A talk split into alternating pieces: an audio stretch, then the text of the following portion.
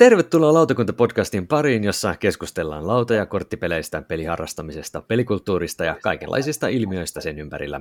Tänään sunnuntaina 23. päivä tammikuuta vuonna 2022 lautakunta keskustelee Legacy-peleistä.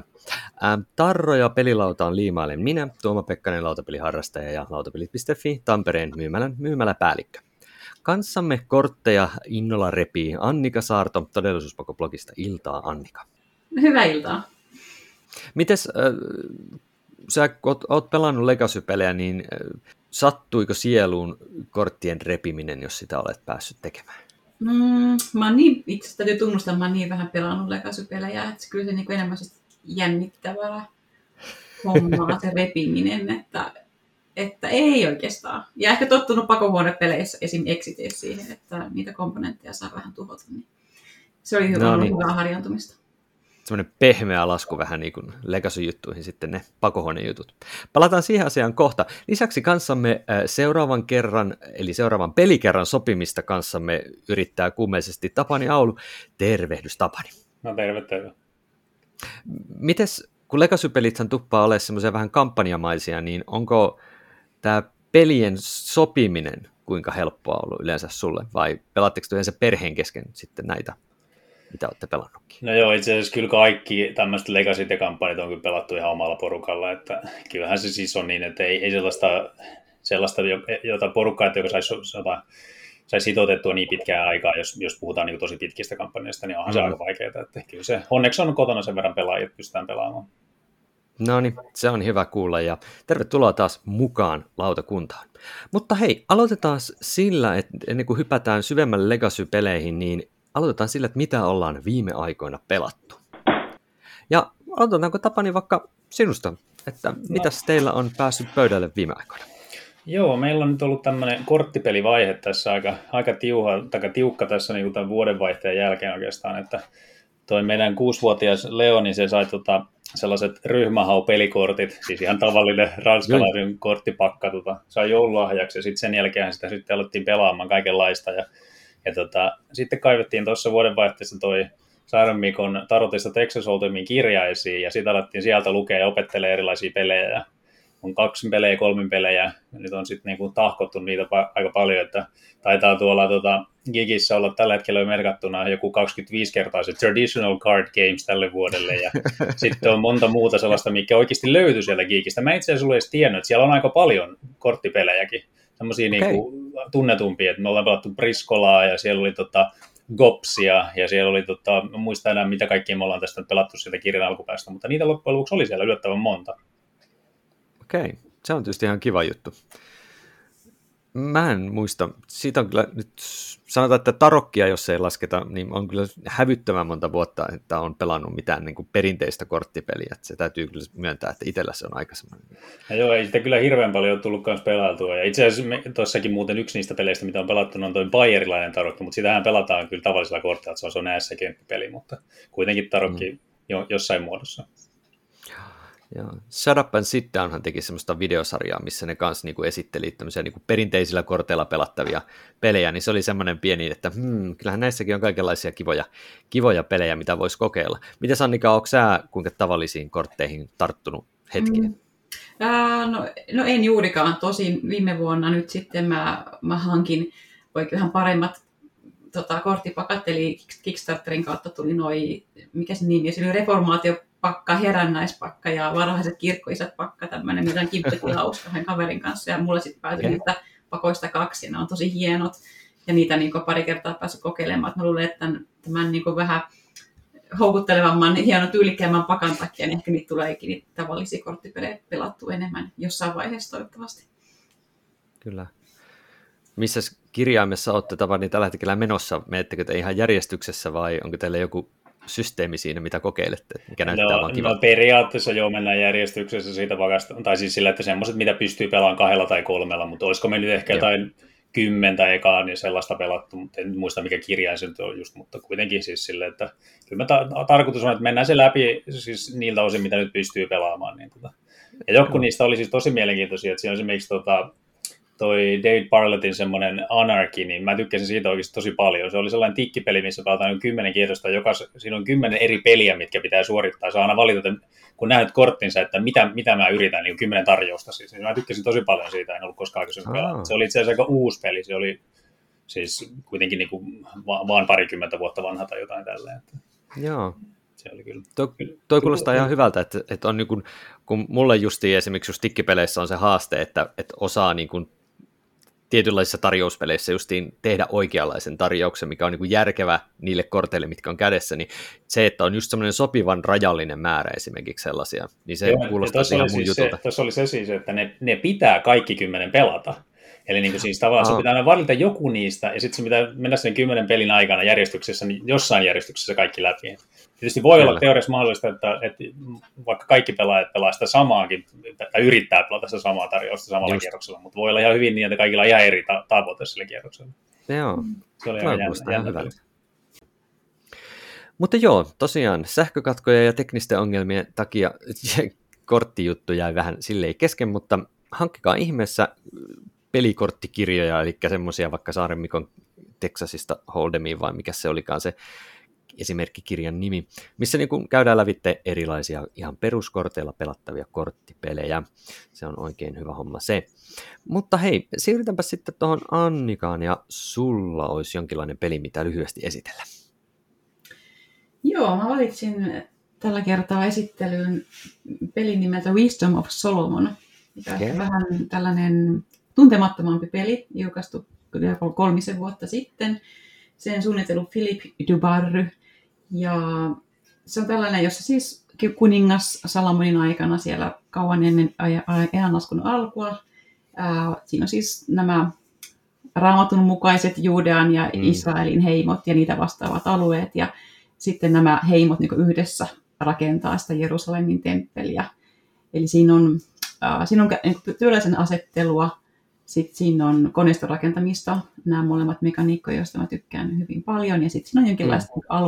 Aluehallintaa, kun siellä tavallaan, kun niitä laitetaan tullirakennuksia sit on okay. niille eri, eri niin heimojen alueelle ja sit sitä kautta sitten kerätään, vähän niin kuin saadaan mahdollisuuksia paremmin hyödyntää niitä resursseja, mitä, mitä niilläkin alueella on ja voidaan ehkä estää, että joku toinen kilpailija ei pääse sinne samalle alueelle. Mm. Eli vähän tämmöinen siinä on monenlaista mekaniikkaa. Ja, ää, tarkoitus on sitä tosiaan kerätä resursseja, että voi rakentaa sitä Jerusalemin temppeliä. Se on toinen niistä päästrategioista. Ja toinen on sitten se, että ylipäänsä, että kerätä, kerätä rakennuskortteja, erilaisia rakennuksia, jotka sitten antaa sitä, tekee sitä koneistoa ja samalla myös, myös antaa pisteitä. Mm.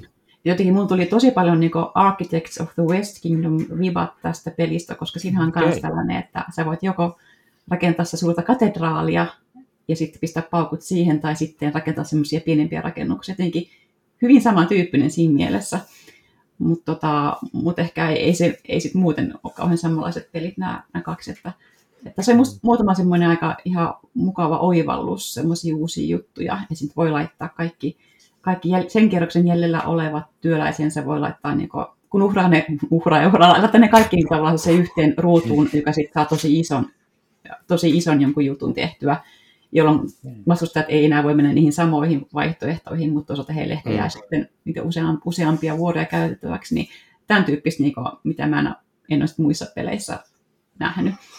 Aika vanhahtavan näköinen jotenkin. Se, se oli, joo, todellakin, että vähän tulee mieleen joku, että se olisi joku todella vanha peli, tai sitten, mm. että se on joku jonkinlainen prototyyppi, että on se niin, selkeä mutta että kun tätä pelasin, oli vähän, että oli, mä tykkäsin tästä. Tämä on siinä mielessä niin yltäkylläinen peli, että aina on keksi jotain tapoja saada resursseja tai tehdä jotain asiaa, edistää jotain asiaa, että se ei ole sellainen, niin kuin, että olisi hirveän niukoilla resursseilla. Että aina löytyy keino, mutta kuitenkin niin sitten se on myös siellä kilpailijalle samanlaiset keinot käytössä tavallaan. Mutta mä mietin sitä kuvitusta vaan siinä, että jos tämä, jos tämä olisi, niin kuin, mun tuli mieleen Egitsia, mistä mä tykkään tosi paljon, ja jotenkin vähän mm. niin kuin saman, samoille seudulle sijoittuu suunnilleen, niin mä tykkään hirveästi sen kuvituksessa. Siinä on Frans Wowinkelin kuvitus, ja mä tietysti se, se kuvitus olisi tässä Wisdom of Solomonissa, niin, niin tota, varmasti saisi enemmänkin peliaikaa, mutta,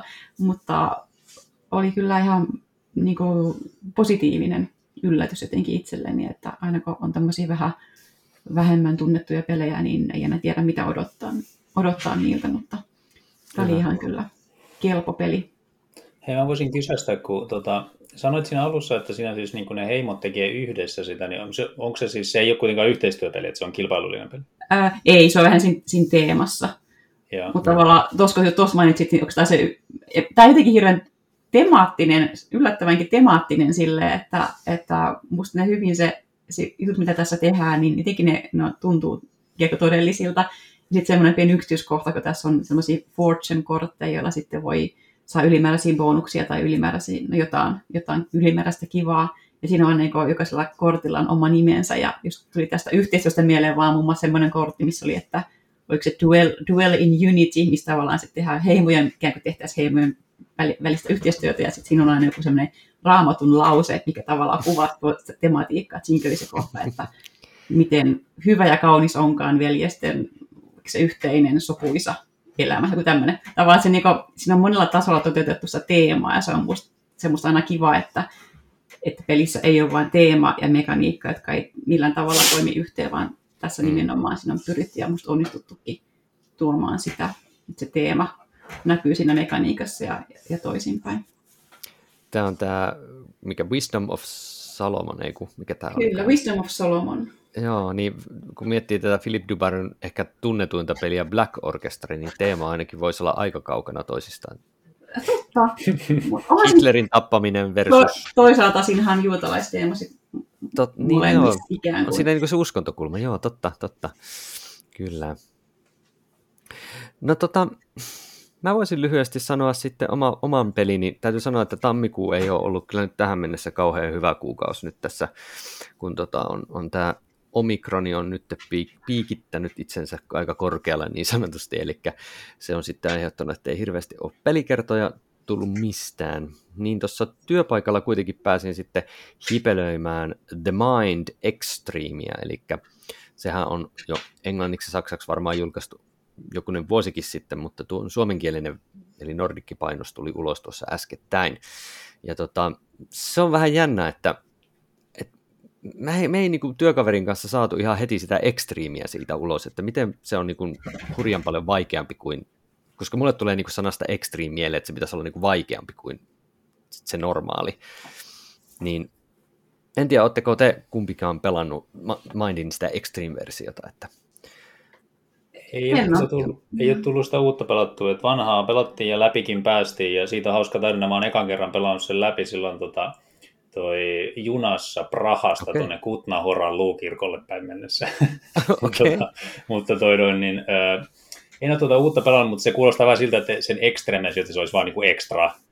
Niin, kun se on just niin se, että siinä on niin kaksi settiä niin kuin 50 korttiin asti, ja toinen on punainen ja toinen on valkoinen setti, ja niitä punaisia, oliko se nyt niin päin, että punaisia pelataan niin kuin alaspäin 50 yhdestä, ja sitten taas valkoisia pelataan ylöspäin, eli siinä pelataan niin kuin kahteen pinoon yhtä aikaa, että se on niinku se twisti siihen, että ei olekaan ykkösestä sataseen, vaan on kaksi ykkösestä 50 settiä. Mm. Ja sitten siellä on myöskin semmoisia... sitä, en no, tiedä. Äh, niin, niin, tätä, tätä mä mietin. Ja sitten siinä on toki se, että siellä on, mikä on niin normimindissa, on niin variantti se, että pelataan niin kortit sokkona, eli väärinpäin siihen pöytään. Ja vasta sitten vähän niin kierroksen lopuksi katsotaan, menikö tämä reisille vai ei. Niin tässä Extremessä on kierroksia, joissa joko osa, jompi kumpi tai to, molemmat pelataan niin kuin sokkona. Et se heti kyllä vaikeuttaa Joo. Niin kuin sitä kyllä selvästi. Mutta just tämä, että mä en ole nyt niin, niin paljon en ole jaksanut alkaa laskemaan, että onko se helpompaa, että on kaksi kertaa 50, eli kaksi pinoa, vai ei? Niin, en, en, en nyt, äkkiseltään en nyt keksi, että kumpaan suuntaan se vaikuttaa vaikeudessa, mutta se vaikuttaa varmasti vaikeuteen, ne sokko, sokkopakko tietyllä tavalla, mm. mitä siellä on sitten. Toi on hauska, kun sen pelin oikeastaan koko se juttu on se, että pitäisi niin kuin intuitiivisesti tietää, mutta sitten me ei edes kukaan nyt tästä intuitiivisesti osaa sanoa, että onko toi helpompi vai vaikea. Niin, niin. mutta sanotaan, että me päästiin niin kuin ekalla pelikerralla kutoslevelille. Ja. Vaikka ei olla pelattu keskenämme normimindiakaan niin kuin vuoteen. Niin se oli jotenkin sellainen, että silloin me molemmat niin kuin mietittiin, että öö, oliko tämä nyt vaan tuuria vai Tai niin. mikä, mikä että näin pitkälle päästiin. Ja sitten sekin mm. kenttä me mokattiin ihan vaan vahingossa, kun pelattiin toinen pelaajista pelasi punaisia väärään suuntaan, niin se saattoi vähän vaikuttaa, että me menettiin kaikki lifeit kerralla. Aivan, aivan. Oli jo väärin. Kyllä. Niin tota, ehkä, ehkä siinä nyt tämä, tämä niin kuin äkkikuolema tulee paljon nopeammin sitten vielä tuossa. Mutta siis mielenkiintoinen lisä, ja se on kiva tietysti, että tuolla mekanismilla on vähän, koitetaan myöskin viedä sitä johonkin tiettyyn suuntaan, ja on silleen niin kuin tarjolla myöskin The Mind Extreme-versio niille, jotka haluaa vähän vielä lisätwistiä siihen normi, normi The Mindiin, eli kahdesta neljään pelaajan hämmentävä, hämmentävä yhteistyökorttipeli. Mutta, mutta mennäänpä sitten tämän kerran siihen viralliseen asiaan, eli Legacy-peleihin. Ja tota, äh, voisi lähteä liikkeelle ehkä siitä, että äh, Legacy-pelit on kohtuutuore käsite kuitenkin lautapeliharrastuksessa, eikö sitä niin? Et voisi sanoa, että eikö se tuosta jostain Risk Legacysta ehkä lähtenyt liikkeelle, jos sen väärin muista, sillä niin kuin ns. semivirallisesti. Mikä, pystyisikö jompikumpi tästä lyhyesti kertomaan, että mikä tekee Legacy-pelistä Legacyn? Mikä teidän mielestä niin kuin on, niin kuin, että me voidaan sanoa, että tämä peli on Legacy ja tämä peli ei ole Legacy? Onko se niin kuin helppo määritellä Legacy-peli? Silloin ihan alkuunsa, kun ne tämä genre alkoi, niin se oli tosi helppo määritellä, koska oli Risk mm. Legacy ja Pandemic Legacy, kun se oli siinä nimessä, niin sitä, sitä täytyy miettiä. Totta. Mutta tota, joo, ehkä niinku varmaan se kaikkein selkein on se, että siinä pelissä tulee niinku pysyviä muutoksia siihen itse peliin, pelilautaan, kortteihin, mm. komponentteihin. Se on varmaan se, missä, mikä on niinku se kaikkein tärkein. Plus se, että niitä, sitä pelataan kuitenkin sitten uudestaan sillä muokatuilla. Just. Se, eroaa Kyllä. niistä tommosista, niin kuin missä muuten vaan tuhotaan jotain osia. Mm, vähän niin kuin joku exit, exit-peli, tämmöinen pakohuonekokemus, mikä on Jotain, kertaluontoinen. Tai suklaa alias. Mikä? No näitähän on katsottu tuota, su, suklaatutapaloista tehtyjä kaikkia monopoleja aliaksia, mikä pelataan sen oh kerran ja sitten se tuhotaan sinne suuhun. Joo, mä en ainakaan niitä pelejä haluaisi Legacynä pelata millään tavalla. joo, ei, ei mennä siihen se enempää. Mutta joo, eli siis muuttuvat pelikomponentit, pysyvästi muuttuvat pelikomponentit ja se, että sitä pelataan siis useampi kerta, niin kuulostaako toi Annika ihan riittävältä? Joo, Joo, kun se on fyysinen peruuttamattomuus niissä, niissä muutoksissa, mitä tehdään laudalla. Jos ajattelee taas, taas kampanjatyyppisempiä pelejä, esimerkiksi kuin Oath, missä kyllä se muuttuu se lauta, kun siellä saattaa ne kortit olla vähän eri paikoissa. Mutta se on kuitenkin sellainen, että, että se mm. peruuttamaton siinä mielessä, että ne, niitä ei liimata kiinni sinne lautaan. Mm että et sitten periaatteessa kaikki tämmöiset äh, recharge-packit tai resetti-packit, mitä joihinkin legasyihinkin tarjotaan, niin se tietysti annetaan vielä anteeksi, eli että tota, niin se mahdollistaa sitten sen joidenkin pelien eteenpäin antamisen. Tässähän tietysti osa legasyistä on tosiaan sellaisia, että kun sä oot pelannut sen kerran sen koko setin läpi, niin se on sitten that's about it, että sitä ei enää kukaan pysty pelaamaan sen jälkeen. Niin onko tämä todennäköisesti semmoinen vähän niin kuin loppuva trendi, eli onko, ootteko sitä mieltä, että todennäköisesti tuleva, suuri osa tulevista Legacy-peleistä on sellaisia, että ne voi niin kuin resetoida tai ne ei, niin kuin, että niistä jää sen niin kuin kampanjan jälkeen jonkinlainen pelattava peli vielä jäljelle, että se, se olisi se tulevaisuuden suunta entistä enemmän. Niin, toi on kyllä hyvä kysymys. Kun miettii sitä, että, että Pandemic Legacy oli mm. kuitenkin mm. oikeastaan ensimmäinen sellainen, ja siinä nyt siitä on tarkoitus kuitenkin repiä ja rikkoa ja riipiä se niin, kuin niin, että sillä ei tee kyllä mitään sitten sen jälkeen. Periaatteessa voi pelata sitä peruspandemikkia ehkä, mutta niin kuin ei oikeastaan. Niin tota, siis tavallaan sehän sai silloin aika semmoisen raju vastaanoton monessakin mm. peliporukassa se, että se tavallaan pilaa koko lautapelin idean sen, että, että niin kuin sitä pystyy pelaamaan loputtomasti. Mutta toisaalta se on kuitenkin maailman parhaaksi arvosteltu peli ja ollut vuosikaudet.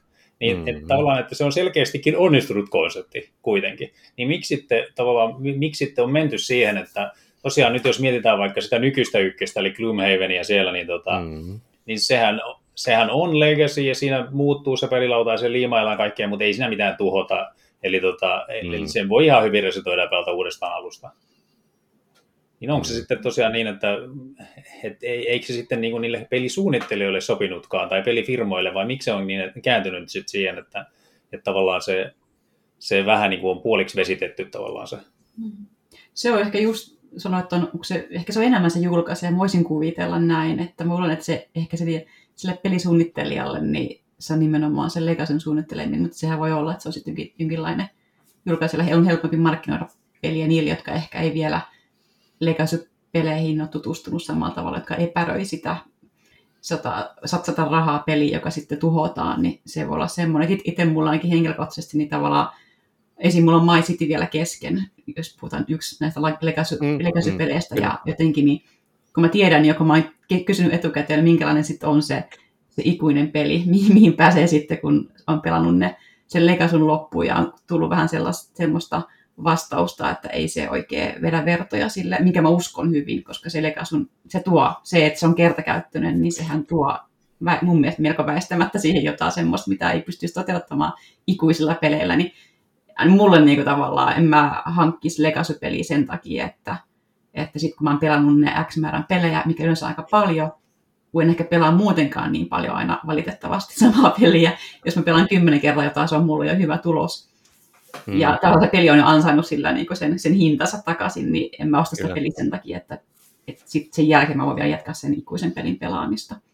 Mutta siis se varmaan riippuu kai pelaajasta. on just hyvä, mitä sanoit siinä tavallaan, että, että vaikka se on niin, kuin niin sanotusti kertakäyttöinen, niin ei ne kyllä ole kertakäyttöisiä, vaan niitä pelataan, niin se on niin kuin lähtökohtaisesti siis se, että se on jopa vaikeampi tavallaan moni ei sitä ehkä niin ajattelekaan, että kun ne ostaa pelin, niin että ne sitoutuisi sitten pelaamaan sitä 50 kertaa. Ne ostaa sen potentiaalin, että, että olisi kiva, jos tämä olisi semmoinen 50 kerran peli. Mutta oikeasti kuinka montaa peliä tulee pelattua enemmän kuin se vaikka se 24 peliä, mitä sinne Maisitissa on? Ei kovin mm. montaa. Mm. Mm. Tai välttämättä mitään muutakaan peliä. Sitten ne pölyttyy hyllystä ja sitten ne on kuitenkin ikään kuin perusteltumpia ostoksia, koska ne ei ole legasyjä. Kyllä. Mm. Et, et siinä mielessä tietysti kun mä mietin vaikka omaa Clank Legacyä, joka on niin kuin oma, oma totani, esimerkki näistä, niin siinähän kyllä niin kuin tehdään pysyviä muutoksia, mutta sen jälkeen siitä jää niin kuin kuitenkin se, se täysverinen Clankki niin kuin jäljelle, niin en mä tiedä, miten ne olisi sen pelin voinut tehdä toisin niin, että siitä se olisi tuhoutunut pysyvästi kokonaan pelikelvottomaksi sen jälkeen. Että ehkä se on myöskin niin kuin pelityypistä kiinni, että miten se legacy toteutetaan, että eikö se kuitenkin se pandemikki on jäänyt periaatteessa vähän niin kuin harvinaiseksi edustajaksi tässä, mm. tässä jutussa sitten, että mutta ehkä, ehkä näitä tulee, jos on semmoinen sopiva tilanne, että se vaan sopii siihen peliin hyvin, niin miksikä se ei. Ja mä luulen, että jos mitä vahvempi se narratiivi, tarina on niin, siinä, niin ehkä sen vaikeammin se on muokattavissa ainakaan sellaiseksi ikuiseksi peliksi, joka millään tavalla heijastelisi kyllä. sitä legacy-muotoa. Niin. Mutta niissäkin varmaan kuitenkin se niin kuin voidaan sitten jotenkin resetoida ja antaa eteenpäin. Että sen ei tarvitse, mm. se ei niin kuin tuo mitään lisää se täydellinen tuho sille pelille. Että se legacy voi niin kuin toimia myöskin ihan hyvin siis sille ilman sitä semmoista niin kuin pysyvää tuhoa. Mutta, mutta ehkä me päädytään siihen, että meitä ei häiritse se, että jos se peli toimii muuten hyvin ja se on perusteltua se NS vääjäämätön pelin loppuminen, niin jos se tehdään hyvin, niin se on hyvä homma, mutta ei sitä niin kuin kukaan jää kaipaamaan erikseen, eikö niin? Niin, joo, kyllä siis silleen, että ei, ei mä ainakaan pistä pahakseni sitä yhtään, jos, niin, tota, kyllä. jos sitä voi pelata myöhemminkin.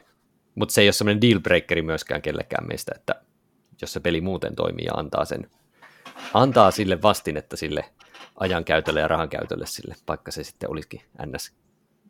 ikuisesti mm. kerta pelillä ei, se kampanja. Ei ainakaan mulle, että vaikka, se on sille, vaikka mä pelaan kyllä pakohuoneet niin, että mä en rikon niitä, niin sitten mm, tota, mm. toissa Legacy-peleissä niin on kuitenkin ollut ihan ok. Ei ole niin ollut väliä, kyllä. että niin on nyt tarroja liimailtu. Joo.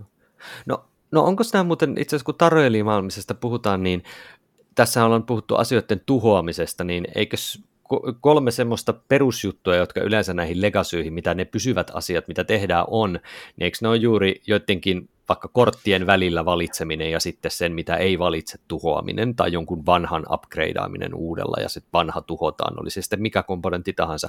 Ja sitten ehkä joku tämmöinen nimien kirjoittaminen johonkin, tiedätkö, tämmöinen nimeämisjuttu. Ja sitten tarrojen liimaaminen asioihin X. Niin onko nämä kolme semmoista tyypillisintä legacy-pelien kikkaa, millä sitä muutosta siihen peleihin tehdään? Joo, Tuleeko teille mieleen jotain muita vielä? No eipä, kyllä ne noin tussi ja sakset on niin kuin se varmaan se tärkein. Mm. Tarrat on kyllä, joo. Ne niin. tuo nimenomaan sen muuttumat, tai siis sen peruuttamattomuuden siihen kanssa. Ja sitten niin johonkin ohjekirjoihinkin esimerkiksi sitten tarralla lätkitään niitä uusia sääntöjä. Sekin Totta. taitaa olla aika mm. tyypillinen juttu. Onko tässä ollut jotain tämmöisiä niin kuin innovaatioita tämän ohi, että onko tämä mm. niin kuin sellainen, että tällä setillä ollaan menty nyt vähän niin kuin lähtö, lähdöstä eteenpäin, että ei ole tullut hirveästi mitään uusia tämmöisiä jippoja tähän osuuteen. Musta ehkä enemmän se, se ne muutokset ja mitä, mitä on tehty, kun ajatellaan, se on se Risk Legacy ollut kymmenen vuotta sitten ja mitä mä katsoin BGGstä, niin mm. Board Game Geekistä, niin sitten se Pandemic Legacy Season 1 oli melkein, ja sitten seuraava 2015 vai 2014 tavallaan, että aika harvakselta on tullut, että sinänsä mm. niitä peliä ei ole vielä niin paljon, mutta mä luulen, että tai mun mielestä on ehkä enemmän se, missä on tullut kehittymistä ja monipuolistumista, on se, niin että minkälaisia pelimekaniikkoja on keksitty sisällyttää Legacy-peleihin. Ja mä en tiedä, mitä muuta voisi keksiä sitten että tar- tarrojen ja tussien kasaksien lisäksi siihen, siihen niin tapaan, jolla se Legacy sitten niin teknisesti toteutetaan. Niin no sitten tietysti tässä yksi vielä, mikä nyt on jäänyt mainitsematta, on tietenkin se, että kun peli etenee, niin saadaan uusia asioita siihen peliin, niin kun revitään jotain kuoria auki tai paketteja auki ja tota, nähdään ne niin sanotusti ensimmäistä kertaa pelissä. Just. Ja sitten siinä on niin kuin, tietysti se myös ehkä vielä, mitä, mitä voisi sanoa, on se, että, että monissa peleissä niin on sellaisia jo tietyn näköisiä vaikka jotain sidequesteja tai sellaisia, jotka välttämättä ei tule pelin ollenkaan. Mm, eli, mm. eli se voi sen pelin mennä läpi ja ne jää kokonaan avaamatta. Siellä on mahdollisuus niin, että semmoisiin ei sitten mennä. Mm. Ja tuo yllätysaspekti on kyllä tosi tärkeä. Mm. Joo. Ja se on niin hauska, hauska no, tai siis sitten kun se peli on päättynyt lopullisesti, niin käydä hyökätä niiden avaamattomien puolin ja katsoa, mitä siellä olisi ollut. Että on vähän sellainen, sellainen pääsiäismuna-efekti sitten vielä siinä lopussa. Mutta mulla tuli tuossa nyt äkkiä, äkkiseltään mieleen sellainen, että, että miten sitten, että voisihan sitten olla jotain sellaisia, että jos nyt joku haluaa tästä ottaa itselle se idea, niin katsot, joku fikupelityyppinen semmoinen, että sulla on aluksi him, himmeen isot fikut ja sitten niistä revitään paloja irti ja sitten ne on erilaisia myöhemmin. Käsi puuttuu ja niitä niin. Joku on niin. saanut siivet. Tai, li, tai toisaalta liimailla niihin jotain niin kuin oikeasti sillä, että niitä ei saa pois sitten enää. Siitä. Hmm. Ei, ei toi mahdoton olisi. Siinä olisi niin fyysisesti jotain tuollaista rakentamista tai tuhoamista. Hmm, se, on kyllä, se on kyllä ihan totta. Kyllä. Ähm, Mutta mä mietin sitä, että yhdistääkö näitä legacy myöskin sitten se, se tarinallisuus nyt kuitenkin myöskin, koska ne on kampanjajuttuja, niin se vaatii aika vahvan tarinan myöskin mm. pitämään niin kuin koukussa siihen pelin pelaamiseen. Että se vaatii niin kuin sekä niin kuin pätevän pelimekaniikan, ja sitten myöskin mun mielestä sen tarinan, sen kokonaisuuden täytyy pysyä kasassa, niin onko näissä kuinka hyvin pysynyt se tasapaino? Onko teille Legacy-peleissä oleellisempaa juuri nämä yllättävät uudet sääntömuutokset tai tällaiset, vai nautitteko te niissä Legacyissa just niistä tarinoista, mitä ne kertoo? Niin kuin vaikka joku My City, niin saitteko te irti siitä kylän kasvutarinasta millään tavalla, vai oliko se vaan taustatekosyy tuoda joku pelimekaniikka mukaan? No mulle toi ainakin se toi hyvä kysymys, koska mä tätä samaa pohdin, tai tajusin, kun mä mietin omaa niitä parhaita pelejä, no sulle ainoita pelejä samalla, mitä mä oon Leikasusta pela, pelannut, niin kun mä tajusin, että mulle oikeastaan se kokonaisuus ei ole niin merkityksellinen. Se on aika yllättävää. Ja mulle se tarinakin on, on niin vähemmän merkityksellinen. Mä haluaisin voida sanoa, että mä sukellan täysillä tarinoihin ja sitten mä eläydyn sinne. Ja sitten se on mulle semmoinen yhtenäinen matka alusta loppuun, mutta ei se oikeasti mun aivot ei toimi niin, niin että tota, mä nautin nimenomaan ehkä eniten siitä, että tulee ihan oikeita sääntöjä, joilla pelata sitä pelejä, yllättäviä sääntöjä, mm. joihin pitää sitten sopeutua. Itse tarina on mulle, tämä koskee mulla muitakin pelejä, että, että se ei vaan mulle ole niin tärkeä selvästikään. Vaikka mä samalla tiedostan, että se on niinku se juju yleensä just legacy-peleissä. Mutta mm. tota, mä en saa siitä sitä kaikkea kyllä irti, että se jää mulle vähän löyhäksi. Mä keskityn enemmän aina siihen yhteen peliin. Mm, mm. No, mä taas voisin sanoa niin, että siis just toi My City oli kyllä sellainen, se oli sellainen niin kuin mekaniikkafestivaali, että mm. sinne se oli vaan siistiä, kun pääsi pelaamaan samaa peliä ihan eri lailla ja yrittämään eri juttuja ja, ja, ja niin kuin monesti tulee pelattua kaiken näköisiä tuttujakin pelejä jollain, siis kun on paljon pelannut jotain peliä, niin just omilla tämmöisillä house ruleilla, niin sit se oli vähän niin kuin sitä, että tuli uutta mm. jotain mm. kokeiltavaa siihen samaan peliin. Ja siinä ei mä siis, oli, jos siinä oli joku tarina, niin meni kyllä ihan kokonaan ohi. Mutta sitten toisaalta just niin kuin Pandemic äh, on sitten sellainen, missä, ja siis sehän sopii siihen, te- tai teemallisuuteen se Legacy just hyvin, että kun tulee erilaisia tota, tauteja leviää ja sitten se, siellä oikeasti kylvää se tuhoa sinne, niin se, niin kuin, se on ihan se kuuluukin siihen, se sopii siihen hyvin. Ja, ja sitten siinä mm. tavallaan niin kun ne hahmotkin kehittyy ja se peli kehittyy itsessään, niin, tota, niin se, se toimi tosi hyvin. Siinä oli niin molemmat puolet.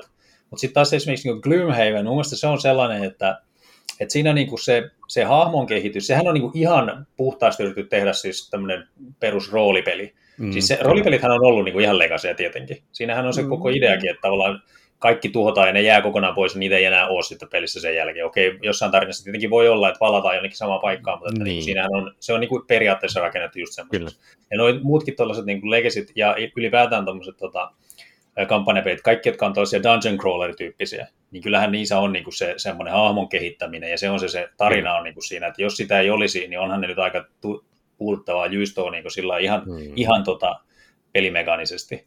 Mutta että tota, varmasti vaikuttaa hyvin paljon se, että mis, mis, mistä niin kuin teemasta siinä puhutaan. Kyllä. Et mä mietin niin kuin omalta kohdalta esimerkiksi just My City ja Clank Legacy, kun niitä vertaa, niin My Cityssä muakin kiihto, kiihto kyllä enemmän tietenkin se, miten tämä peli muuttuu taas seuraavalla kerralla teknisesti, ja se tarina jää taustalle, mutta sitten taas toisaalta Clank Legacyssä, jossa se peli ei muutu kuitenkaan radikaalisti, vaan se vaan niin kuin sen vähän niin kuin flavori muuttuu ja se tarina on aivan ehdottoman tärkeä osa sitä. Ja se sitten tekee niin kuin siitä, sen, sen niin kuin, se nosti sitä niin kuin tasoaan ylöspäin. Niin mä veikkaan, että just niin kuin sä sanoit Tapani siitä Gloomhavenista, niin siinähän kanssa se tarina ja sitten se mekaniikka kuitenkin menee silleen käsikädessä, että siellä on niitä yllätyksiä ja siellä on, kun hahmo kehittyy, niin saa uusia tapoja tehdä asioita ja niin poispäin, mutta kuitenkin se tarinakin siinä on se muuttuva maailma siinä ympärillä on tosi suuressa roolissa. Eli ehkä tässäkin tietenkin se, että molempi parempi tyyppiset pelit sitten pärjää, ne joissa sekä, sekä se tarina että se pelimekaniikka pysyy kiehtovana, koska silloin mm. niin kuin monen tyyppiset pelaajat nauttii. Joo, ja siis vielä täytyy sanoa tuosta MyCitystä, että siinä oli minusta todella hienosti tehty se kuvio, että, että se ei ollut niin, että ne muuttuu ja ne on ihan erillisiä jokainen peli, niin, mikä vähän on niin. ehkä siinä Gloomhavenin ongelma, vaan siinä on niin kuin sillä tavalla, että ne on ryhmitelty niin, kuin niin että tässä seuraavat kolme peliä tehdään tällaista väli, väli tuota ja siinä samalla sitten tietenkin pisteytetään näitä muitakin juttuja, mutta että siinä oli mm. vähän kuitenkin sellaista, että sä saat jonkun matkaa tehdä eteenpäin ennen kuin tulee uutta, ja sitten sä tiedät, että okei, no tämän, tämän pelin jälkeen on tulossa jotain. Mutta sitten tässä Gloomhavenissä, kun siinä varsinkin kun ne pelataan niin kuin melko vapaasti saa mennä minne vaan, niin siinä on vähän vaikeampi tehdä sellaisia juonikuvioita, mitkä, mitkä selkeästi niin kuin pysyy ja jatkuu. Et ehkä Kyllä. jos sitäkin oikeasti pelaisi niin kuin sillä tavalla, että, että tota, pelaisi ihan koko ajan sitä monta peliä päivässä ja jatkaisi sitä, niin sitä pysyisi vielä paremmin siellä semmoista taikapiirissä mukana. Mm, mm. Tota, Mutta mut joo, siis kyllä se ehdottomasti se niin kuin jonkinnäköinen jatkuvuus on niin kuin ihan pakko tietenkin noissa, että siinä on mitään, tai no en mä tiedä, miksi ei voisi olla niin kuin ihan, ihan vaan tyysti niin, että pelataan siihen tyyliin, kun mä sitten korttipelistä puhuin aikaisemmin, että sulla on kymmenen erilaista peliä, jotka sen aikana pelataan niin. ja katsotaan, miten kävi. Et teoriassa niin kuin, ei sekään huono olisi välttämättä. Mm, mm, kyllä.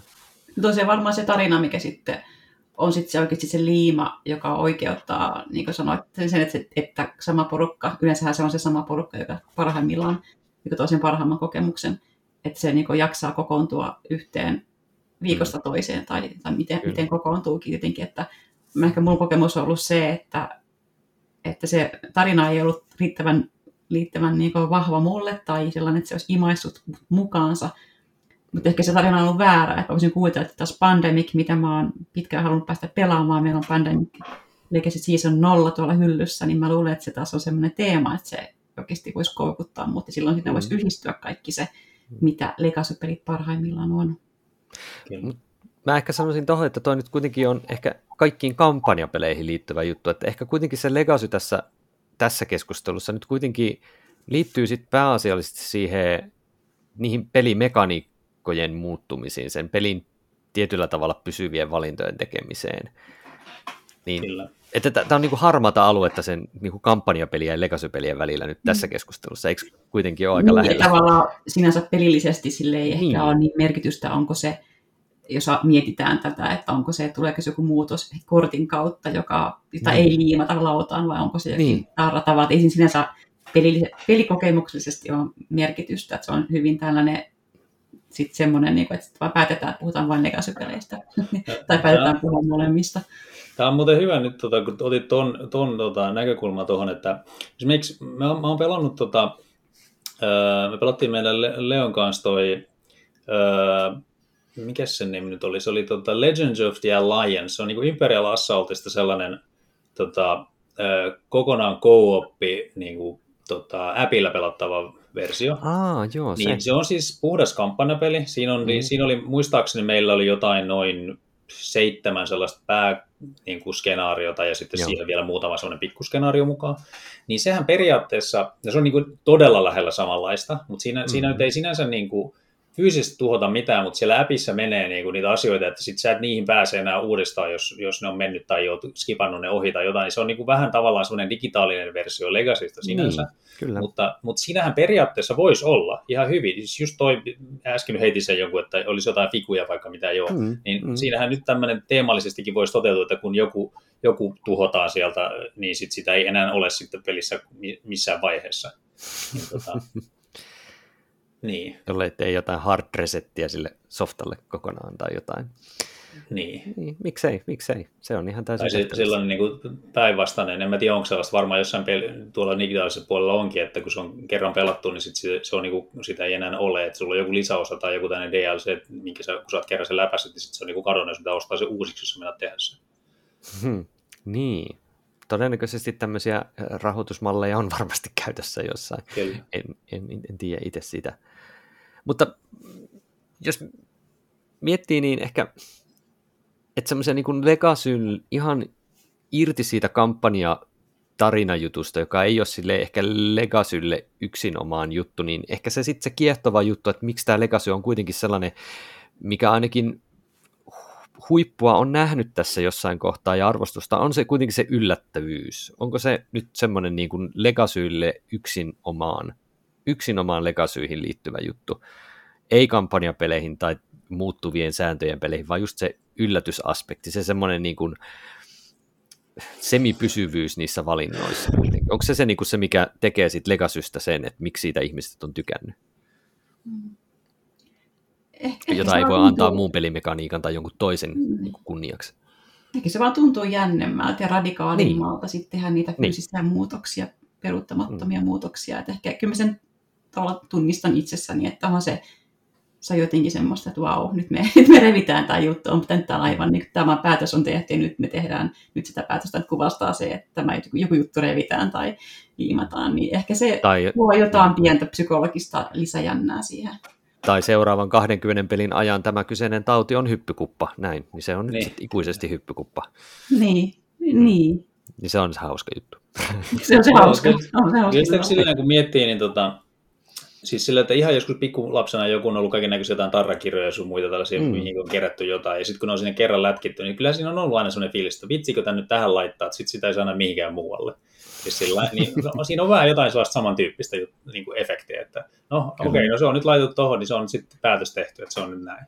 Niin, kyllä. koska oikeasti voisi kuvitella, että, että, että se voi olla semmoinen sellainen tarra, mä oon itse tarroja, mitkä oikeasti saa myös irti tavallaan, että miksi sitä mm. ei voisi toteuttaa niin, niin että, mutta mä luulen, että siinä on jotenkin se on tutkittu varmasti, tehty markkinaselvitys ja huomattu, että pelaajat on sellaisia, että ne tykkää myös tämmöisestä vähän radikaalimmista niin tämmöisistä, mitkä muokkaa sitä pelilautaa, että, että en mä oikein muuta siihen keksi. Hmm.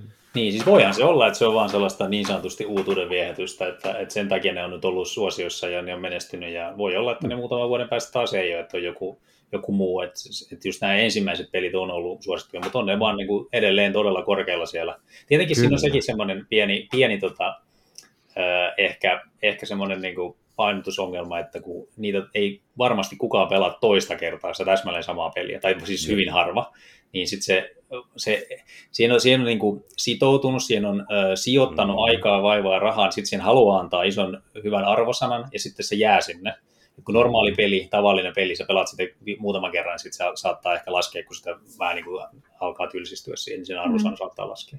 Et se saattaa Joo. olla, että ne on vähän niin kuin kor, yli, ylikorostuneita ne legacyjen arvosanat, mutta, mutta joka tapauksessa on ne tosi suosittuja. Mm. Mm. Tuo on totta, että se tavallaan se, että sitten porukka sitoutuu siihen enemmän, kun joku on sen ostanut ja tietää, että sen jälkeen sitä peliä ei voi enää pelata, niin porukka sitoutuu ja sitten oikeasti niin ehkä sitten myös panostaa siihen ja sitten sit tulee mm. ainutlaatuisempi kokemus, kokemus kaikin puolin, mikä sitten vie sitten reittauksia niin ylöspäin. Ja siis, ja siis mikä sen parempaa, siis onhan se tähän mahtavaa pelata jotain sellaista peliä, jossa kaikki on oikeasti silleen tosissaan mukana ja joita mm. kiinnostaa se ja me, me panostaa siihen.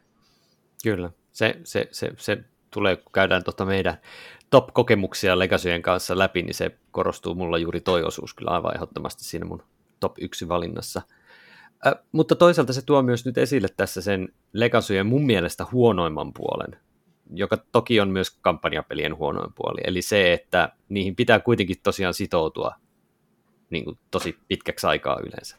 Et sehän on tietysti oli My Cityn yksi parhaista puolista, että se on niin nopeatempoinen peli, että siinä se sitoutuminen kuitenkin on aikamäärällisesti, vaikka pelimäärällisesti onkin suuri, niin aikamäärällisesti se on kuitenkin just semmoisissa sopivissa paloissa ja toimii vaikka kahden, kolmen pelaajan kanssakin erittäin hyvin, niin, niin silti tämä tämmöinen, että jos vaikka jotain neljän pelaajan Gloomhaven-kampanjaa, sitä isoa boksia, niin en, en, en mä ikinä pystyisi saamaan niitä neljää, yhteensä neljää ihmistä niin kuin nykyelämässä yli sata järjellisellä peliä. aikataululla samaan aikaan saman pelin ääreen fyysisesti. Niin, sata kertaa. Siis, niin, ja, niin, ja siis unohdetaan ihan korona koko tästä niin, roskasta, ihan vaan siis niin kuin ennenkin koronaa se tuntui ihan mahdottomalta.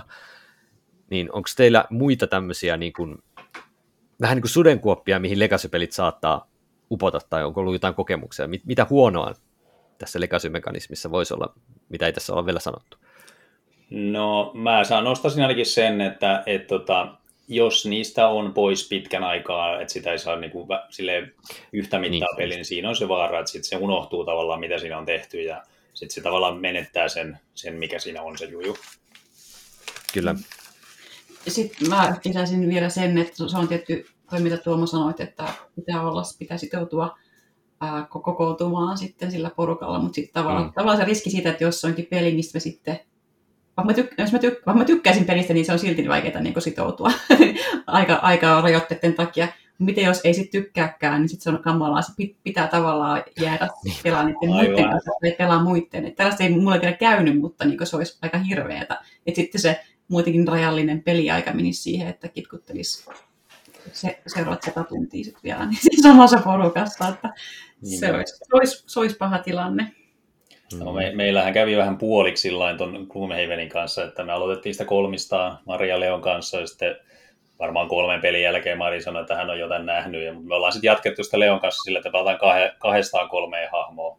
Ja tota, toimii ihan hyvin silläkin, ei siinä mitään, se on ihan hauskaa vuorotellen tehdä niin kuin sen kolmannenkin aamuun sieltä niin tota, päätöksiä. Siis, ja se jää nyt tietysti voisi ottaa ihan koska vaan lisääkin hahmoja tai näin, että se ei ole mm. sinänsä niin kuin, muuta sitä peliä, mutta että, tota, eihän siinä mitään niin kuin, mieltä olisi tavallaan lähteä niillä samoilla hahmoilla jonkun muun jatkamaan sitä peliä välttämättä, että se olisi aika hmm. äh, tavallaan menetettyä, mutta tota, äh, mut me, mun täytyy sanoa, että mulla on siis siitä Pandemic Legacy season ykkösestä, niin mä oon itse asiassa olen tehnyt just ton.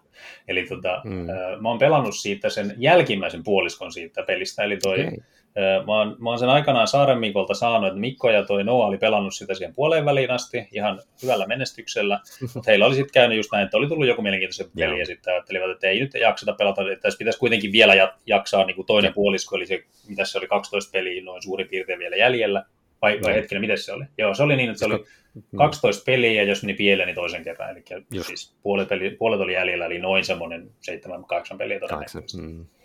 Niin, tota, niin sitten me saatiin se sit Mikolta se puolikas peli, ja sitä opiskeltiin yksi ilta sitten, että mitä tässä on tähän mennessä tapahtunut. Et onkin pandemia oli meille tuttu peli siihen mennessä, niin sitten mm. oli sille helppo päästä. Ja, mutta kyllä se onnistui ihan hyvin. Sitten sit siitä eteenpäin, tota, siinähän ei ole semmoisia niin sanotusti tavallaan pysyviä hahmoja, vaan joka vuorolle tai kierrokselle valitaan, niin kuin, tai joka peliin valitaan niin kuin uudestaan ne hahmot. Toki, mm. toki siis ne pysyy siellä, niitä samoja tulee sieltä, mutta niin kuin, se, että ei ole pakko pelata sitä samaa hahmoa koko peliä, niin siinä on vähän helpompi mennä siihen. Mutta se, se toimii ihan yllättävän hyvin, että ei välttämättä kaikki sitä tykkää, mutta meille se oli just semmoinen hauska, hauska ensimmäinen kokemus niin kuin tuon että ei ollut pakko sitoutua koko ajaksi, vaan oli just, että pääsi kokeilemaan. Hmm, kyllä. No, mites tota niin, jos katsotaan nyt sitten tässä tuonne tulevaisuuteen pikkasen vielä näistä peleistä, niin tässähän on tietysti Gloomhaven puheen ollen, niin Frosthaven on tuloillaan, ähm, King's Dilemman tuleva versio, Queen's Dilemma, olisi kai ymmärtääkseni jossain kohdassa tulossa, ja mitä mä nyt kattelin VGGstä, niin joku Jurassic Park-teemainen Legacy-peli saattaisi olla tulossa kanssa tässä ehkä tämän vuoden aikana. Niin ollaanko me kuitenkin vähän niin kuin nähty semmoinen laantuminen, tai että kun eihän näitä ole tehty kuitenkaan silleen ns. kunnollisia Legacy-pelejä, mitä pariakymmentäkään edes kunnollista. Siis niin mä luulen, tämän... että se ei välttämättä mm. ole taantunut. Mä ehkä näkisin sen siinä, että, että se pitää oikeasti olla tarpeeksi hyvä peli, mm. että se kannattaa edes tehdä. Et mä luulen, että niitä on todennäköisesti aiheita ollut paljon enemmän, ja niitä on ideoita pyöritelty ja koettu yes. löytää sellaisia, että mistä se saadaan sellainen, että se kantaa tarpeeksi monen pelin verran. Kyllä. Et, et, et, et, tota, mä en ole itse sitä pelannut, mutta mä tiedän, että esimerkiksi niin Android Netrunnerissa, joka on siis Living Card Game ymmärtääkseni, on sitä siis pelannut kyllä no joo, pari kyllä. kertaa. Mutta siitä on myös olemassa ö, niin kuin Legacy-lisäosa, Oho, joka siis pelataan aivan. niin, että tota, et, et se tavallaan, se pystyy vaan pelaamaan sit niinku, onko se niin, että se tiettyjä, tai tietyn monta kertaa sen voi pelata ja sitten ne kortit menee sitä mukaan pois sitten, niitä ei uudestaan Just. voi pelata. Ja tavallaan tuollaisesta mä näkisin niinku helpostikin, että sanotaan vaikka joku uh, Arkham Horror Card Game, joka on samantyyppinen, tai hyvin mm. samantyyppinen. Mm. Niin sehän on sellainen, että käytännössä sä pelaat ne vaan kerran, mutta että niin kuin se, se, sitä, sen voi resetoida antaa eteenpäin. Mutta että siitähän voisi tosi helposti tulla just joku tollainen, tota, joku cycle, missä on sitten niin kuin selkeästi legacy-tyyppinen enemmän. Mm. Tuollaiseen mä näkisin sen, että se olisi niin kuin, tavallaan helppo tehdä, kun tietää jo, että sillä on se oma pelikuntansa ja, mm. ja, tota, ja se peli on jo hyväksi havaittu. Mutta että sitten niin kun se kehitellään nollasta, niin ei se varmasti ole helppoa. Mm.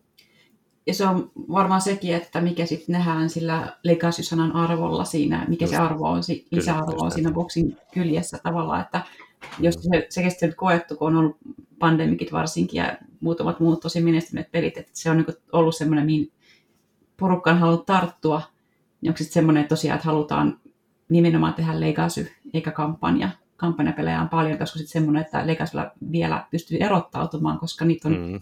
yllättävän vähän tehty. Mä katsoin 90 peliä, niitä oli Board Game Geekissä. Että sillä pystyy erottautumaan, mutta se pitää tehdä tarpeeksi hyvin ja tarpeeksi eri lailla verrattuna siihen, mitä nämä jo olemassa olevat pelit on. Et just esimerkiksi se pandemia, kun sä tehty se kolme, se on kolme kautta tehty, niin mm-hmm. mitä mä joskus luin näiden, sen suunnittelijoiden haastattelun, että nyt tavallaan ne on tosi, ilmeisesti kaikki tosi riittävän erilaisia keskenään, mutta voi olla, että sitä neljättä voi olla enää vaikea suunnitella, vaikka, se, vaikka ehkä teemasta voisi varsinkin nyt korona-aikana ammentaa todellakin, niin se voi olla, että ei voi enää tehdä neljättä, se, se ei olisi enää tarpeeksi erilainen, niin mikä sitten pitäisi tosiaan niin kuin, tapa niin se on aloittaa nollasta ja miten sit, se voi olla vaikea aloittaa nollasta. Et ehkä sitten se, että siinä pitäisi olla ää, aidosti erilaisia mekaniikkayhdistelmiä tai jotain tällaista, että se olisi riittävän erilainen, mutta tosiaan sen pitää olla tarpeeksi hyvä. siinä pitää olla se tarina ja mm. kaikki, että se on kyllä tosi vaikea yhdistelmä. Eli, eli oletetaan, että näitä tosiaan tasaisesti silloin tällöin tipahtaa, ja todennäköisesti ne ehkä tulee olemaan niin kuin hyväksi havaittujen pelien semmoisia vähän niin kuin, ja, niin kuin legacy-versioita, että tämmöisiä niin kuin uniikkeja legacy-pelejä ei välttämättä tulisi ihan hirveän paljon. Toisaalta, jos mietitään, niin Maisit oli kyllä tosi tervetullut siihen, ja se oli oikeastaan ehkä ensimmäinen tollainen niin kevyt ja, ja semmoinen perhepelimäinen, että sille varmasti löytyisi vielä tilausta kyllä. Mm. No, mä haluaisin pelata meinaan siis Machikoro Legacyä, mutta tota, se olisi mulle semmoinen, mitä mieltä. Sehän on, kai, on just tehty nimenomaan jo hyväksi havaitusta pelistä sitten Legacy-versio. Niin, niin kyllä, kyllä. Just joo, kyllä, mm. siis se olisi kyllä kiinnostava kans. Mm. Voisin ihan hyvin pelata itse. Kyllä, kyllä, kyllä. Mutta siis mä, mä täytyy sanoa, että toi, että niinku hyväksi pelistä se on tavallaan legacy-versio, niin mä oon, mä oon oikeastaan, me ollaan oikeastaan pelattu sellaista joskus kauan kauan sitten, koska tota, äh, oli, oli, oli Dungeon Crawler, oli, oli tota niin, niin, äh, kampanjapeli, me nimittäin tehtiin tuohon äh, Hero Questiin sellaisia omia versioita. Sellaisia, siinähän oli, niin niitä tehti, se, siinä tuli mukanakin sellaisia Kyllä, omia, tyhjiä. tyhjiä, niin me tehtiin yes. sellaisia seikkailuja, mitkä sitten oikeasti niin tuhoutui sitä mukaan, kun sitä mentiin, että siinä ei pysty menemään niihin takaisin. No niin. Kyllä. Vanha, vanha idea, mutta vaan nimetty nyt vaan uudelleen tämmöiselle hienolle, hienolle legacy-nimellä sitten tämä no käsite. Vähän. Kyllä, kyllä. Mutta siis, että ei, ei ole niin kuin, ei ole katoamassa mihinkään, mutta selvästi rauhoittumassa, että sen alkuboosti on jälkeen nähty, että tämä ei toimi kaikissa tilanteissa, tämä legacy-ominaisuus, niin mikäpä siinä. Odotellaan, minkälaisia pelejä sieltä nyt sitten onkaan oikein tulossa. Mutta käydään tähän loppuun vielä lävitte meidän jonkinlainen, no top kolmonen meinattiin alkuun tehdä ja teidän kahden tapauksessa se taisi jopa onnistua se top kolme, mutta mun täytyy myöntää, että mä oon pelannut tasan kahta Legacy-peliä, joten mun top kolmonen jäi nyt sitten vähän torsoksi. Mutta mikäs Annika sulla pääsi kolmoseksi, jos mulla oli nyt tyhjä arpa tässä? Joo, no mulla on se kolmas peli, jota mä oon pelannut, eli tota, tämä jo monesti mainittu My, My City, jossa siis Joo. asetellaan poluomino laattoja pelaajalaudoille ja sitten tulee vähän erilaisia sääntöjä ja erilaisia laattoja sitten kun peli etenee. Hyvin europeli, eli ei, siinä se tarina ei ole mitenkään kantavassa roolissa, vaikka sellainen onkin mukana myös. Kyllä. Palataan tohon kohta, koska niin kuin ehkä aikaisemmin, jos olitte hereillä, niin mä Maisitista olen puhunut, joten palaamme siihen mun osaltakin vähintään kohta puoli. Mikäs Tapani sulla on kolmosena? No, tämä on siis sille vähän tylsät listat, kun näistä kaikista varmaan jo jotain, jotain tässä mainittu, että ihan, ihan niin kuin listan ulkopuolelta ei enää pysty nostamaan mitään. Mutta että, ei se haittaa mitään. Kyllä, mä, mä varmaan sen, sen Gloomhavenin laittaisin tuon kolmoseksi, että se on, niin kuin, se on hyvä, hyvä peli. E, varsinkin aluksi se näytti tosi hyvältä, mutta me ollaan sitä semmoinen joku, en muista, 15 peliä, ehkä jotain sitä luokkaa pelattu. Ja tota, nyt se alkaa vähän niin kuin ehkä silleen menee se uutuuden viehätys, että tota, Eh, tuskin se, en, en, en usko, että se nousee enää tuohon ihan niin kuin ykköseksi. Joo. Mitäs mieltä oot? Onko sun mielestä Tapani mahdollista käydä niin, että BGGn kolmen kärki on jossain kohdassa Jaws of the Lion, Gloomhaven, Frosthaven? Voiko tämmöinen tulevaisuuskauhu dystopia olla mahdollista? niin, kyllä se pahalta siltä näyttää, että sillä voi käydä, mutta mä en ole siis pelannut Jaws of the Lionia ollenkaan, mutta että käytännössä se on kuitenkin aika sama peli. Se on sama peli, sama peli kyllä joo. Mua kiinnostaisi ehkä vähän Gloomhavenin kokeilu ehkä digitaalisella alustalla, siis ihan se Steam-versiona, kun mä tiedän, että mun peliporukka ei, en, en sitä saa pelaamaan niin kuin varmaan si- mitään muutakaan. Joo, siis sehän on ihan, niin kuin, se on ihan semmoinen niin kuin videopeli käytännössä, se voisi olla ihan Kyllä. hyvin videopeli vuoropohjainen semmoinen. Mutta mun kakkonen on nyt tosiaan se My City, minkä Annika nosti kolmanneksi, ja mulle ehkä Mind Cityssä myöskin semmoinen, mistä ei ehkä olla puhuttu tässä, niin, niin se tasapainottaa aika kivasti mun mielestä sitä, että se pelin jännitys pysyy kuitenkin niin kuin aika hyvin loppuun asti. Ei välttämättä riippuen tietysti aina peli, pelikampanjasta, että miten se onnistuu, mutta se tasapainottaa juuri sitä, että ne, jotka, se, joka voittaa, niin yleensä saa ikävyyksiä seuraaviin peleihin vähän se, ja sitten ne, jotka häviää, niin niitä vähän niin kuin tasapainotetaan, niin mun mielestä se on aika kivasti tehty siinä pelissä, ja se ei tunnu silleen niin kuin rank, liian pahalta rankasulta, tiedätkö, se, että voittaa. Mm. Mutta kuitenkin, että se niinku, semmoinen catch-up-mekanismi on siinä koko kampanjan aikana, niin se oli mun mielestä aika kivasti toteutettu. Miten muuten mihin kysyä, että onko, onko sulle hirveästi, onko teillä on merkitys sillä, että kuka sitten loppujen on voittanut sen kokonaiskilpailun, kun mä huomaan, että mulla se ehkä sellaisella vähemmän merkitystä, mutta onko se niin kuin, kun mä en ole pelannut loppuun saakka, mutta onko se vähän semmoinen, niin kuin, että se on se ultimaattinen voittaja, vai onko se enemmän se, että saa enemmän tyydystä siitä, että ehkä voittaa niitä yksittäisiä pelejä? Hmm. No siis mun mielestä mä sanoisin, että sillä, siis sillä, eihän sillä lopullisesti ole mitään merkitystä tietenkään, kuka sen nyt voitti, mutta niin. siinä MyCityssä on siisti se draaman kaari sillä tavalla, että se mm. antaa aika paljon pisteisiä lopussa niin, että siinä oikeasti tulee hyvä taistella. Meillä ainakin meni siis kolmin peli niin kuin tosi tiukaksi. Että mm. sit se oli siisti just se, että niin kuin vielä ei tiennyt ennen viimeistä tai toisesta peliä, kuka tämän tulee voittamaan. Mm. Joo, kyllä. Se, mm. se tekee sen aika hyvin. En mäkään niin kuin MyCityn kohdalta ainakaan äh, se, että miten meni se koko kampanja. Niin ehkä ne yksittäiset pelit oli mun mielestä oleellisempia, ja ne kokemukset siinä, kun se sitten niin, koko ja, kampanjan loppu. Ja tietysti täytyy sanoa, että aika monessa noissa on kyse kuitenkin yhteistyöpelistä, niin siinä tavallaan sitä voittajaa ei jatkota. Että... Se on muuten ihan totta, se on ihan totta. Mutta Annikan kakkosena oleva ei ole kyllä yhteistyöpeli, eihän. Ei, mä just hämmennyin, kun mä tajusin, että eihän mä pelannut mitään yhteistyölegasyjä. tota, niin, totta, ää, totta. Jos mun kakkosena oli siis King's Dilemma. Hmm. Hyvin tarinavetoinen, hyvin erilainen peli ja oli kyllä hieno kokemus. Jäi kakkoseksi sen takia, kun siinä kuitenkin siinä oli vähemmän niitä europelaajan, europelaajan mekaniikkoja. mekaniikkoja. Mä tajusin, että mä, niitä, niistä mä tykkään aina hmm. ikuisesti. Mutta siis joo, King's Dilemma on tällainen, missä ollaan jossain muinaisessa Ankistin valtakunnassa ollaan, siis jokainen pelaaja edustaa jotain va- tämmöistä ähm, vaikutusvaltaista sukua, jolla on vähän eri lähtökohdat ja ehkä vähän, on vähän eri päämäärät. Ja sitten siinä kehkeytyy juonikulkuja, useampia kes- rinnakkaisia juonikulkuja, mitä siellä valtakunnassa tapahtuu. Ja sitten aina, ne, se on käytännössä sitä, että koko ajan keskustellaan, äänestetään, minkälaisia päätöksiä tehdään valtakunnan hyväksi tai, tai huonoksi. Et koska mm. siinä jokaisella on vähän eri, eri intressit, joku voi, jonkun täytyy olla opportunisti, joku, joku on hyvin ahne ja niin poispäin. Ja ne päätökset, mitä siinä pelissä tehdään, ne vaikuttaa siihen esim. Sota, sotavoimia, pitääkö niitä kasvattaa, pitääkö ennemminkin säästää rahaa tai, tai kehittää sen koko kansan moraalia tai jotain tämmöistä, niin se on hyvin keskenään vähän siis sellaisia asioita, mitkä, mitä kaikkia ei voi toteuttaa.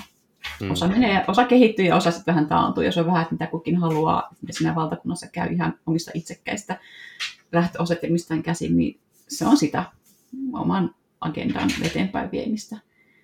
Mutta että siinä se narratiivi, se tarina on siinä se, se juttu, mihin on tarkoitus uppoutua ja sitten niin kuin, ja vähän varmaan sitten se, miten, miten sitä politikoidaan sit siinä ja pidetään puheita ennen kuin äänestetään ja kaikki näin. Niin se on ehkä siinä se, se anti, sit, anti sitten, että oli hieno. Ja, ja hirveän määrä materiaalia erilaisia, Just. mitä olisi voinut avata kirjekooria tai laittaa tarroja. Ja. Ihan vaan murto-osa käytetään sen noin 16 pelin aikana, josta se, josta se kokonaisuus koostuu.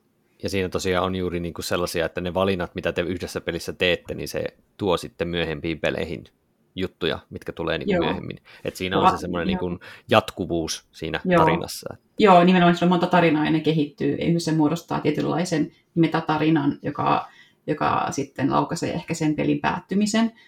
Plus siinä on paljon niitä tarroja, mistä ollaan puhuttu, jotka sitten myös, että siinä tavallaan jokaisen suvun tekemät päätökset voi olla, että se joku päätös tulee sitten tarrana esiin ja tavallaan se jonkun suvun maine jossain asiassa voi sitten olla huono seura- koko seuraavien sukupolven ajan, koska siellä näkyy se tarra, että hei, nyt tämä suku teki tällaisen päätöksen tästä asiasta ja ei saatu ruokaa. Tai jotain tällaista, että se tavallaan siinä on nimenomaan pyritty siihen, että se, että tota, se, se tarina elää sitten siinä koko ajan. Se, se, mitä on tehty aikaisemmin, niin se pysyy mielissä myös seuraavilla pelikerroilla. Onko toi semmoinen, että siinä niinku periaatteessa pelaajamäärä olisi hyvä olla joka pelikerta sama, mutta että siinä niinku periaatteessa voisi ehkä vaihtua yksittäisten sukujen pelaaja esimerkiksi. Se ei ole niin allerginen sille.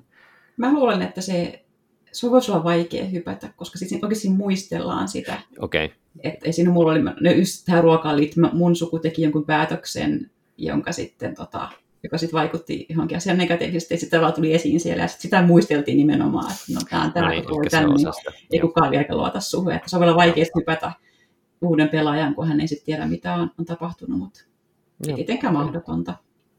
Mites, odotat, odottaako teidän peliporukka tai sää sitä Queen's Dilemmaa? Mm. Vai jääkö se passaukseksi?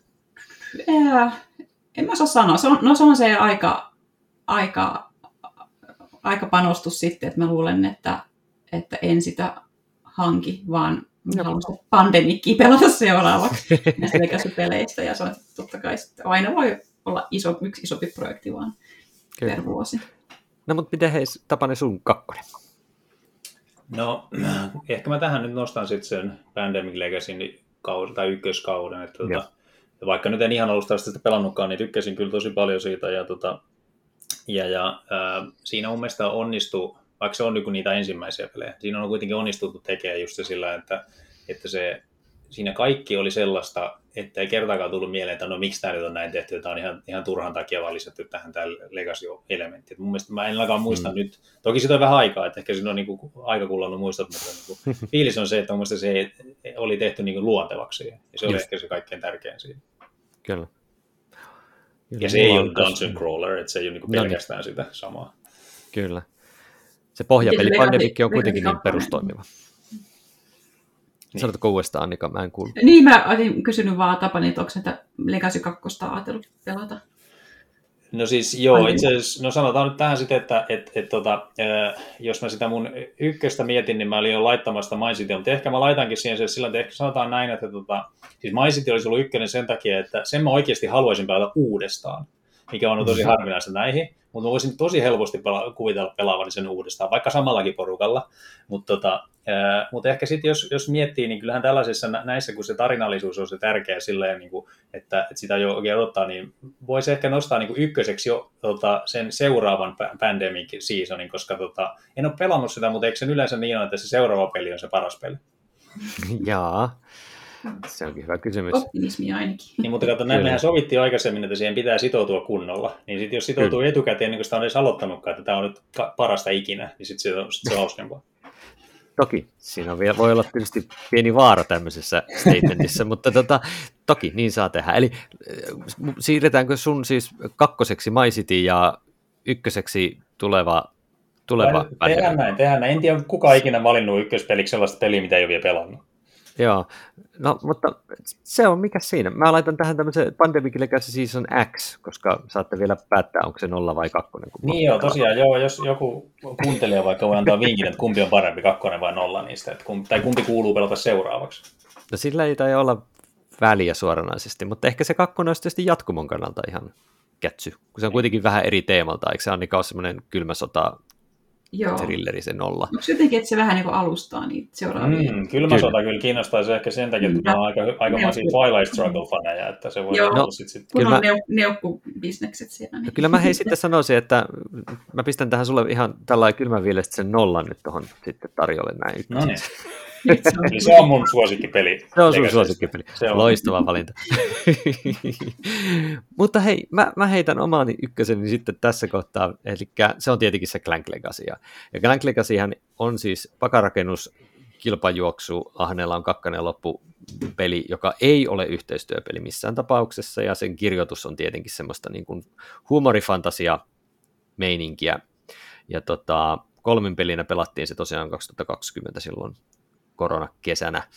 Ja siinä mulla aivan ehdottomasti se kärkijuttu oli se, että Clankki eli pakarakennuspeli toimii perusjuttuna mulle mainiosti, ja sitten kun siihen päälle liimattiin vielä se käytännössä huumorikampanja, joka oli kirjoitettu todella mainiosti, ja me kaikki pelaajat oltiin siinä niin kuin sitoutuneena, ja, ja, ja se peli kesti kuitenkin, oliko se nyt 11 vai kuinka monta peliä, niin se oli vielä niin kuin ihan tehtävissä, tehtävissä vielä aika hyvin silloin ja tota, se, se oli niin kuin aivan, aivan, aivan ykkös, ykköskokemus kyllä itselleni. Mutta tota, kyllä mä tuo pandemikkikin kiinnostaisi, täytyy myöntää. Mm. Joo, se Clankki on myös semmoinen, että mä oon itse sitä pari kertaa pelannut perusklänkkiä, ja se kyllä mm. kiinnostaisi, mutta sitten mä oon nähnyt, että siitä on sellainen Clank in Space, se voisi kiinnostaa vielä enemmän, mutta siitä se... ei siinä ole legasia. Ei, siitä ei ole legasyä, ja, ja tota, niin kyllä sekin itse asiassa pitäisi kokeilla, mutta Clank Legacyssa on se hyvä puoli vielä, että että kun se tosiaan se, ne muutokset, mitä tapahtuu, niin on just niin kuin enemmänkin siihen tarinankerrontaan liittyviä juttuja, ja sitten siitä jää jäljelle se vähän niin kuin klänkki puolella toista lisäosalla ja uniikeilla korteilla, jotka on nimetty tai valittu, Aivan. että tämmöisiä täällä on, niin se, se on niin kuin, sitä jää vielä semmoinen ihan niin kuin pelikelpoinen juttu, jota nyt harmi, harmillisen harvoin nyt on tullut pelattua, mutta on sitä nyt pari kertaa ihan perusklänkiksikin pelattu sitten, niin tota, niin se on myöskin tekee sen oikein hyvin. Eli se Legacy-kerros on tietyllä tavalla aika kevyt tuossa Clank Legacyssa, mutta ne tekee sitä ihan hirveästi. Siis siinä niin kuin revitään kamaa aivan älyttömiä määriä. ja tarroja lentelee ihan koko ajan. Niin se niin kuin keskittyy siihen määrään. Mutta sitten toisaalta se tarina oli myös kiva ja hyvä ja hyvin kirjoitettu ja hauska ja näin edelleen, niin se toimi tosi Mä huomasin nyt muuten, että nämä meidän niin kuin, nämä suosikkipelit oli loppujen lopuksi niin kuin, kuitenkin sieltä lyhyemmästä päästä, siis että niissä ei ihan hirveästi ole niitä pelejä. Ei. Että, tota, tuli mieleen siitä, että tavallaan onko siinä joku sitten semmoinen optimi, semmoinen niin kuin mm, sweet spot, mm. että, että ehkä se yli sadan pelin Gloomhaven ei sitten ehkä kuitenkaan olekaan sellainen, tai montako niitä sitten onkin, riippuen mitä kaikkea se tekee, mutta ehkä se ei sitten niin kuin ainakaan meidän porukkaa nyt tässä oikein innosta. Mm. Sitten tuli mieleen, että onkohan, se, onkohan niin kuin sellaista legasia vielä kukaan kehittänyt, missä tavallaan ei ole määrätty se, että tietty, että johonkin se loppuu, vaan siinä olisi joku ihan, ihan määrätön määrästä pelattavaa. No kun sitten se, sit se menee... tarrattu, tarrattu päälle tai leikattu, niin. leikattu niin. rikki, niin sitten se peli veik... niin siihen. Niin. Kun sitten me mennään sinne Oathin kaltaiseen tilanteeseen, missä on niin kuin jatkuvasti muuttuva ja se, sillä pelillä on vähän niin kuin muisti, mutta sitten se ei ole enää legacy. Niin tietyllä tavalla. Et ehkä tähän legacy määritelmään kuuluu myöskin se pakollinen rajallisuus. Niin, ellei, ellei sitten olisi jotenkin niin, että siihen tulee aina uusi lisäri, joka jatkaa sitä tarinaa sen päälle. Niin, niin, niin, niinpä, niin. Onkohan sellaisia muuten vielä ollut, että se Mm. niin samaa tarinaa voisi sitten jatkaa? En, en, ei tule ainakaan mieleen. Jos kuuntelijoista joku on tämmöisen keksinyt, niin pistäkää ihmeessä jotain kommenttia johonkin, niin tiedetään sitten se. Mutta mennään sitten vielä Annikan ykköseen, ja mulla on tämä kyseinen peli, mutta siis kerran pelattuna, eli siis ei minun pelattuna, vaan mä hankin sen joltain ihan vaan komponenttiprototyyppi alustaksi. Ai joo, okei. Mä, en- mä, mä olisin voinut toki ostaa siihen sen recharge packin, mutta enpä ole tullut ostaneeksi. Mutta mikä sun ykkönen siis onkaan? Äh, mulla on ykkösenä äh, Charterstone Stonemaier Gamesilta. Mm. Oli vähän vaikea, niin erilainen kuin esim. King's Dilemma, että niin Joo. erilaiset kokemukset, mutta koska mä oon nyt ihan äh, aito europelaaja, niin mun ei pakko laittaa. Mä koin enemmän se niin punan kohoavan poskille, niin että vau, joku uusi mekaniikka kesken, kesken pelin, ja oi tällainen työläsasettelu vivahde tohon, niin mä en saakaan mennä tonne tai jotain, niin se on, sitä, se on mulle sitä parhautta. Joo. Ja sitten se, miten sai, tuli jotain uusia komponentteja. Ja... Mutta täytyy sanoa itse asiassa ihan ne, ei ne, ei ne uudet komponentit ehkä resurssit, mitä kaikkea, vaan se oli ihan vaan se, että tuli joku uusi sääntö siihen esim. työläisen asetteluun, niin Mm. mm. se oli mulle se, se paras juttu siinä. Ja kun mä ehkä olin odottanut, että se peli ei olisi niin hyvä, se oli siis saanut vähän ristiriitaisen vastaanoton, ja sitten mä Mm. vaan tykkäsin, ja toki siinä oli sitten sekin, että sitä pelattiin muistaakseni kuudella hengellä, mikä on kai se Oho. maksimimäärä sille, ja silloinhan ilmeisesti se on parhaimmillaan silloin. Just, just. Ja, ja siinä vaiheessa sitten varmaan kolmisen vuotta oli mulle vielä harvinaisempaa päästä pelaamaan samalla porukalla monta kertaa samaa peliä, niin varmaan Mm, se toi siihen mm. semmoisen, että sen ylimääräisen, että mä jotenkin tunsin olevani hirveän semmoinen niin hyvä pelaaja, kun mä, mä jaksoin keskittyä pelata samaa peliä samien ihmisten kanssa, niin se oli, se oli uutta ja jotenkin muuttui siitä niin hyvä mieli, niin se varmaan vaike, vai, on vaikuttaa mulla myös siihen, että mä sen nyt tässä nostan ykköseksi, mutta ehkä Joo. nyt jos mä voin sanoa, että se Pandemic Legacy Season 0, niin mäkin, mä luulen, että se olisi mulla se oikea ykkönen. Mä oon varma, että mä tykkään siitä ja mä oon oppinut viimeisten kahden vuoden aikana tykkäämään myös yhteistyöpeleistä, että mä luulen, että Mm, mm. se on sitten tulevaisuudessa se mun ykköspeli, niin näistä pe- Legacy-peleistä se Pandemic. Kyllä. Oliko toi Tapanille tuttu toi Charterstone? Ei ollut, mutta kuulosti kyllä, siis mä oon siinä nimenä tuttu toki, mutta en ole pelannut. Mikä Mm. siinä itse asiassa on niin kuin silleen teemana tavalla, vai onko se nimenomaan, että siinä, sitä teemaa on vähän niin kuin häivytetty siinä enemmän? Ää, no se onko se sama, sama kuin My Cities, eli kylänrakennus. eli Mm, siinä, ää, siinä jokainen pelaaja vähän niin kuin ensin rakentaa omaa osu, osuuttaan sitä laudasta. Ja sitten sinne tulee tarjolla niitä eri toimintopisteitä. Ja sitten sinne niin kuin, miten saattaa tehokkaammin resursseja. Ja sitten sinne mennään sinne Charlestoneille tekemään vähän isompia toimintoja tavallaan. Se on niin kuin kylän raken, rakentamista sille laudalle. Ja onko Siinä jotain hahmoja tai henkilöitä? Siinä, on, tota, siinä voi niinku ostaa tai vuokrata erilaisia avustajia, että siinä tulee sitten niinku kortteina niitä henkilöitä. Mä en muista, että oli muistaakseni, että osan sai sit pitää seuraavaan peliin, mutta se oli ehkä vähän harvinaisempaa, ja osa olisi tämmöisiä kertakäyttöisempiä määräaikaisia työntekijöitä. Mutta se kuulostaa enemmän just sellaiselta, että siinä on tosiaan sit sellainen niin kuin ultimaattinen maali, mihin yritetään mennä, ja lop- loppupisteytys on niin kuin se, mikä ratkaisee tavallaan. Et Joo. se joo. Joo, ja sitten myös sit siinä voi kerätä pikkuhiljaa, jos riippuen miten menestyy yksittäisissä peleissä, niin saa tiettyjä, tiettyjä merkintöjä siihen omaan ää, kor, korttipakkaukseen, ja sitten kun tulee tietty määrä, niin sitten saa niin sen pysyvän edun resurssin yleensä, jolla aloittaa sitten se seuraava peli. Mutta selvästi enemmän semmoinen tavoitteellinen peli kuin semmoinen elämyksellinen peli, niin kuin, jos nyt miettii Joo. sitä Gloomhavenia tai sitä Clankia, Joo. tai niin kuin niissä, Mm. niissä on kuitenkin sit enemmän se, se semmoinen elämysjuttu siellä, että se peruspeli itsessään ei ole niin, niin semmoinen, tai siis on Joo. aika, aika simppeli, vaikka se joku Gloomhavenkin, niin tota, Joo, että tavallaan jo, ja se vielä, että nimenomaan yksittäiset pelit on tavoitteellisia, että sitten tässäkin, Mm, vaikka me joudun jättämään sen kesken, onko se viiden pelin jälkeen, niin tavallaan se ei jäänyt mua haittaamaan, koska mä sanoin jo, Joo. että mulla se kokonaisuus on ehkä vähemmän merkityksellinen, Kyllä. mulla oli, mä kuitenkin tykkäsin sen viisi, viisi peliä, ja se, se aina se yksittäinen peli oli kuitenkin se oma, Joo. se oma haasteensa, mistä Joo, mä tykkäsin.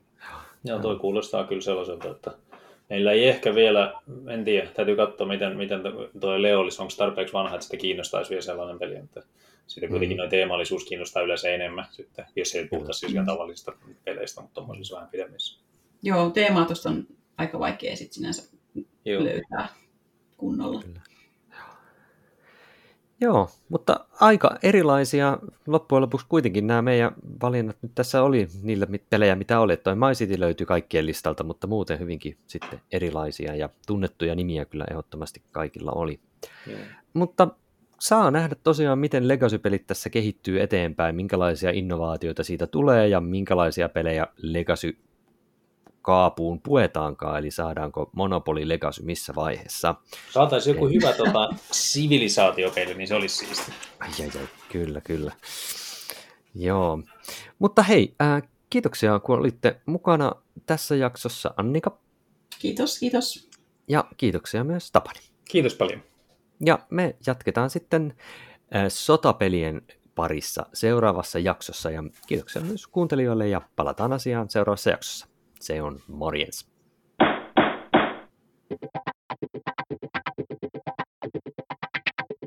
Lautakunnan kokous päättyy.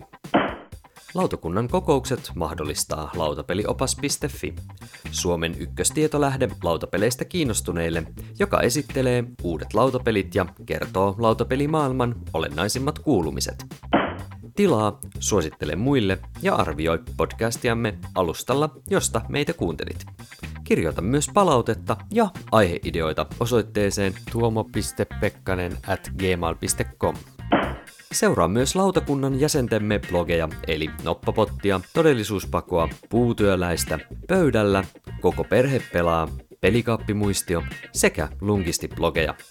Lautakunta-podcastin teknisestä toteutuksesta vastaa Tuomo Pekkanen ja tuottajana toimii Annika Saarto. Kiitos kun osallistuit kokoontumiseemme. Thank you.